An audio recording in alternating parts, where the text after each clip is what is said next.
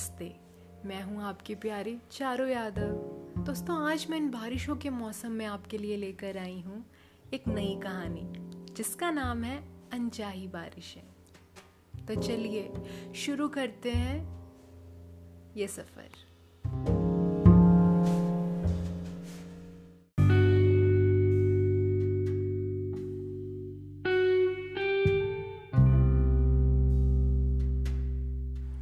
अगस्त की बारिश में भीगना मुझे बचपन से ही बहुत पसंद था। हर एक बूंद को मैं महसूस किया करती थी, खो जाया करती थी बरसात की भीनी भीनी खुशबू में। तभी खिड़की से गिरते हुए एक बूंद मेरे चेहरे पर आ खड़ी हुई। मैं बूंद को महसूस करना चाहती थी, पर आज इन बारिशों से ज़्यादा अगर किसी चीज़ ने मुझे अंदर तक छुआ था तो वो थे मेरे अपने आँसू। मेरी आँखों से बहते अश्क, जिन्होंने मेरे चेहरे को पूरी तरह बिघा रखा था। रात तीन बजे वाली बरसात की बात ही कुछ और हुआ करती है, क्योंकि ये अपने साथ बहुत शोर लेकर आती है। वही शोर जिसे दिन की भागम भाग अनदेखा कर दिया करती है। आज इस शोर के साथ मुझे मेरे पाँचों सालों का शोर साफ़ साफ़ सुनाई पड़ रहा था।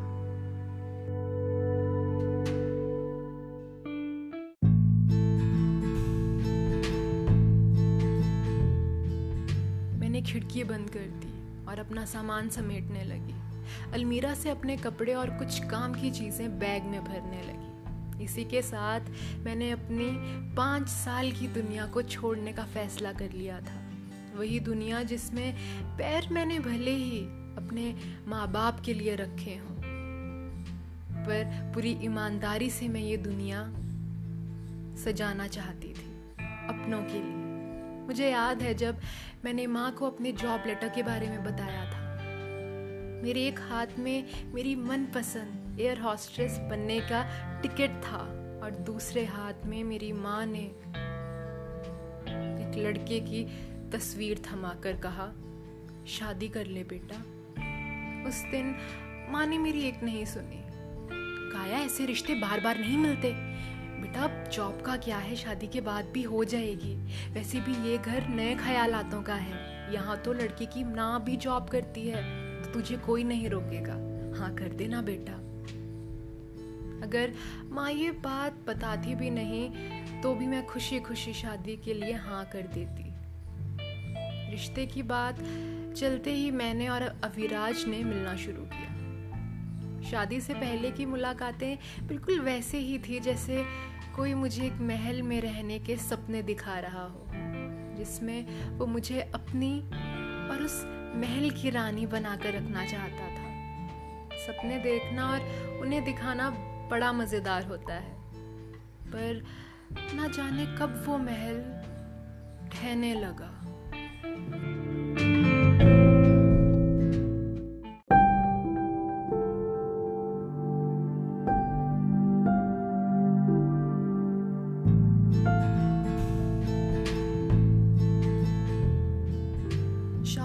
कुछ दिनों तक सब कुछ शादी की पहले की तरह ही था।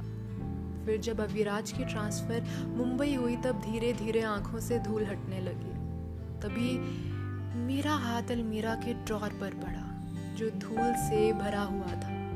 उसके अंदर था मेरा इंटरव्यू लेटर जिसे मैंने खुद ही धूल समझ के जाने दिया था एक दिन। शादी के बाद ना जाने कितने मौक़ों को मैंने यूँ ही धूल बन जाने दिया। कभी अविराज के किसी क्लाइंट के लिए जिसे वो बिना बताए घर पर ले आते थे लंच के बहाने। तो कभी सासू माँ की तबीयत खराब होते ही मुझे आगरा बुला लिया जाता था। पर मुझे कभी इन चीज़ों का बुरा नहीं लगा, ना ही कभी मैंने शिकायतें की। पर मैं बस इतना चाहती थी कि वो इन कोशिशों को समझे और इनमें छिपे सपनों को भी।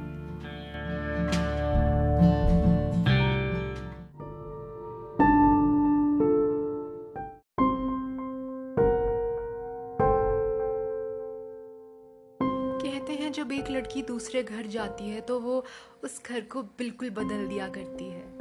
पर आज आईने में देखा तो खुद को पहचान ना पाई मैं। उस चमकते हुए चेहरे का तेज आज बुझा सा दिखा। मायूस और भीगी आँखों में टूटे हुए ख्वाब सांस लेने की कोशिश कर रहे थे। परेशानियों में उलझे और बिखरे मेरे बालों की चमक भी खुशबू की तरह गुम हो चुकी थी। एक दिन अपनी ऑफ़िस पार्टी में अविराज मुझे लेकर गए।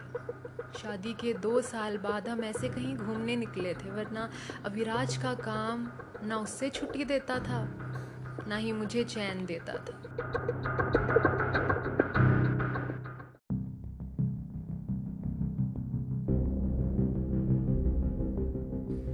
पार्टी का लुफ्त उठाया जा ही रहा था कि अविराज पार्टी से पहले ही निकल गए। मैंने उन्हें काफ़ी ढूंढा, फ़ोन भी किया, पर लगा नहीं। पार्टी से बाहर आके देखा तो अविराज कार में मुँह फुलाए बैठे थे। क्या हुआ आपको? आप ऐसे क्यों आ गए? किसी ने कुछ कहा क्या? मैंने कार में बैठते हुए पूछा। तुम क्यों आई हो? मेरे और भी कलीग्स होंगे वहाँ पे, उनसे अच्छे से मिल कर आओ। इतनी जल्दी आने की ज़रूरत नहीं है। अविराज जी, आप कैसे बात कर रहे हैं? तुम्हें कितनी बार बोला है मेरे कलीग से हद में रहकर बात किया करो। इतना पूछने की क्या ज़रूरत थी कि काम कैसा चल रहा है? तुम्हें मुझसे मतलब होना चाहिए, काया। समझी? ये पहला सबसे तेज थप्पड़ था, जिसने मेरी ज़िंदगी बदल कर रख दी थी। उस रात हमारी काफ़ी कहा सुनी हुई। और अविराज का यूँ शक करने वाला चेहरा मेरे सामने आ चुका था। घर में सुख शांति बनी रहे, इसीलिए मैंने माफ़ी मांग ली। पर आज वो माफ़ी भारी पड़ चुकी थी। उस दिन के बाद मैं कहाँ जाती हूँ और किससे मिलती हूँ, ये सब अविराज को पता होता था। ये समझ के उसकी बात मानती रही कि उसे मेरी चिंता है। मन को बहलाती रही कि फ़िक्र में ये करता है। उसने उस दिन चिंता में ही कहा होगा, पर कल रात जो हुआ, उसके बाद मुझे इस दुनिया से घुटन होना शुरू हो गया।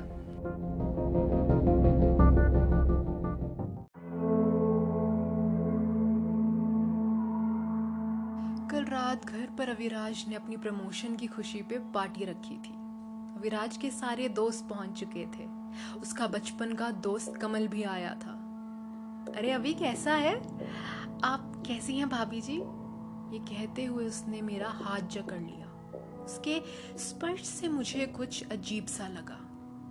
कुछ ऐसा जिसे मैं कभी छूना नहीं चाहती थी। उसके देखने का अंदाज भी मुझे अनकंफर्टेबल बना रहा था। मैं वहाँ से चली आई। पूरी पार्टी में उसकी नज़रें मुझी पर ही अटकी थी। मैं अविराज से बात करना चाहती थी, पर वो लोगों से घिरे हुए थे। मैं खुद को संभालती हुई वॉशरूम में आ गई। बाहर जैसे ही निकली, कमल भी उसी कमरे में था। उसने रूम का लॉक लगा लिया और मुझे अपनी बाहों में दबोच डाला। मैं चीखी, चिल्लाई पर बारिश की आवाज़ और पार्टी का शोर मेरी आवाज़ को दबाता चला गया। जैसे तैसे मैं कमरे से बाहर आई और मुझे कमल की बाहों में देख विराज ने बिना कुछ सोचे, बिना कुछ पूछे, अपने हाथों के छाप मेरे गालों पर डाल दिए। उसे मेरी कमर पे उसका हाथ दिखा, पर मेरी कलाई पे खींचने के निशान नहीं दिखे। उस दिन उसने सारे मेहमानों के सामने मुझसे कई तरह के सवाल किए। कब से चल रहा है ये काया हाँ? तुम्हें शर्म नहीं आई? आज पार्टी का दिन ही मिला था तुम्हें। सारे लोगों के सामने तुमने मेरी इज़्ज़त मिट्टी में मिला डाली, काया।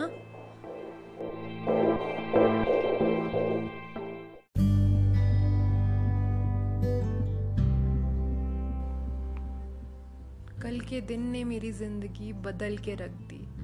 आज तक मैं बिना कुछ समझे, बिना कुछ सोचे चलती रही अपनी दुनिया बसाने, जो अविराज की थी। अविराज की दुनिया पूरी करने में मैंने अपनी दुनिया कहीं पीछे छोड़ दी थी, अपने सपनों को तोड़ दिया था। अविराज की कामयाबी के लिए मैंने अपने अस्तित्व को जला डाला था।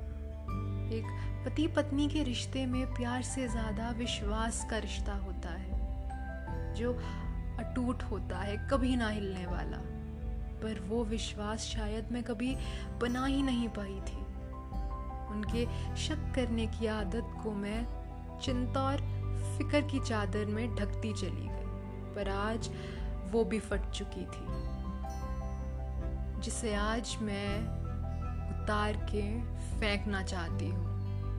अपना सामान समेटते हुए सुबह के छह बज चुके थे। अविराज लिविंग रूम के सोफे पर सोए हुए थे। मैं बिना कुछ कहे और मांगे उनके सामने पड़े मेज पर चिट्ठी छोड़ के वहाँ से चली गई। अपनी नई दुनिया बसाने। आगे क्या करना है, कैसे करना है, मुझे कुछ नहीं पता था। शायद पता ना होने में ही इस सफ़र का असली मज़ा था।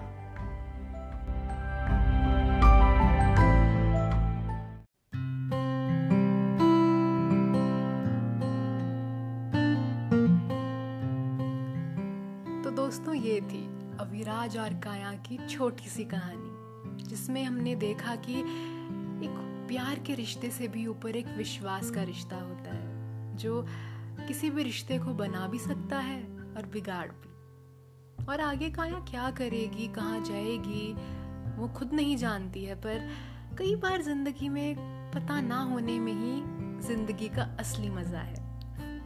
तो ये थी आज की कहानी, अनचाही बारिशें।